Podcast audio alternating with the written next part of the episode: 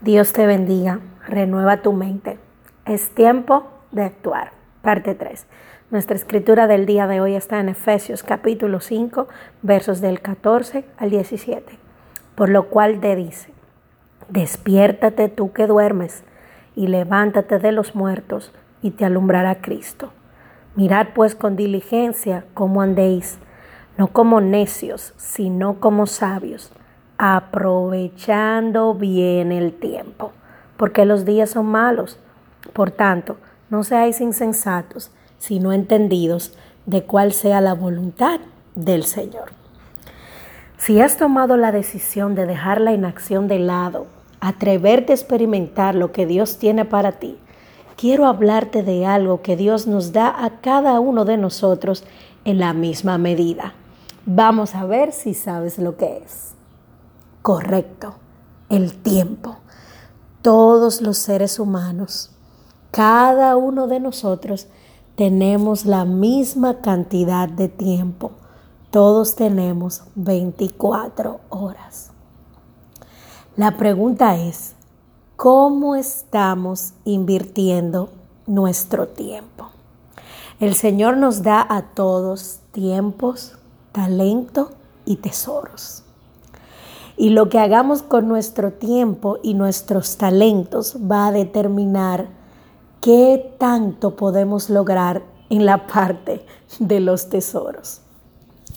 Y miren cómo el Señor nos habla de que caminemos sabiamente y parte de lo que va a demostrar si somos sabios o somos necios es la manera como invertimos nuestro tiempo. Y el Señor nos da un consejo, aprovechalo, aprovecha tu tiempo. Es momento de evaluar en qué estamos invirtiendo nuestro tiempo. Si estamos sacando tiempo para Dios, si estamos sacando tiempo para nuestra familia, tiempo para invertir en nosotros mismos, tiempo para planificar, tiempo para trabajar, tiempo para proyectarte en tu futuro, en qué estás invirtiendo tu tiempo. Lo que más hay en esta era son ladrones de tiempo. Y nosotros nos encanta abrirle las puertas es lo peor del caso, que Él nos encanta abrirle las puertas. Muchas veces vamos a decir, no tengo tiempo para hablar con mis hijos, no tengo tiempo para leer un libro, no tengo tiempo para orar, pero tenemos tiempo para otras cosas que lamentablemente no siempre van a ser tan productivas como las que he mencionado anteriormente.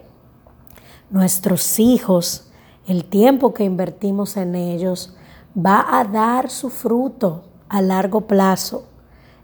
El mucho tiempo o el poco tiempo. Igual en nuestra educación. ¿Cuánto tiempo estamos invirtiendo para mejorarnos a nosotros mismos? ¿Acaso estamos esperando resultados del Señor sin nosotros hacer nuestra parte de prepararnos para que el Señor pueda obrar en nosotros?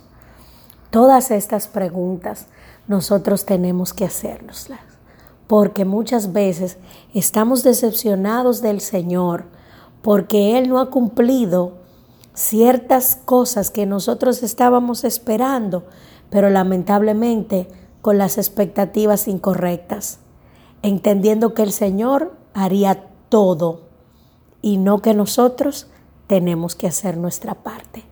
Hoy te invito a que redimas tu tiempo, a que lo aproveches para que puedas decir, he caminado sabiamente. Oremos. Padre, en el nombre de Jesús, nos presentamos delante de ti, pidiéndote, Señor, que tu Santo Espíritu venga dirigiéndonos y ayudándonos como el ayudador que es, para que nosotros podamos redimir el tiempo. Confróntanos, Espíritu Santo. Muéstranos las áreas donde estamos invirtiendo nuestro tiempo de manera desproporcionada, fuera de balance, donde estamos perdiendo nuestro tiempo y donde necesitamos alocar más tiempo para poder avanzar y conocer, Señor, cuál es tu buena voluntad. En el nombre poderoso de tu Hijo Jesús. Amén y amén. Dios te bendiga grandemente. Espero que esta palabra haya sido de edificación. Se despide tu hermana Erlín.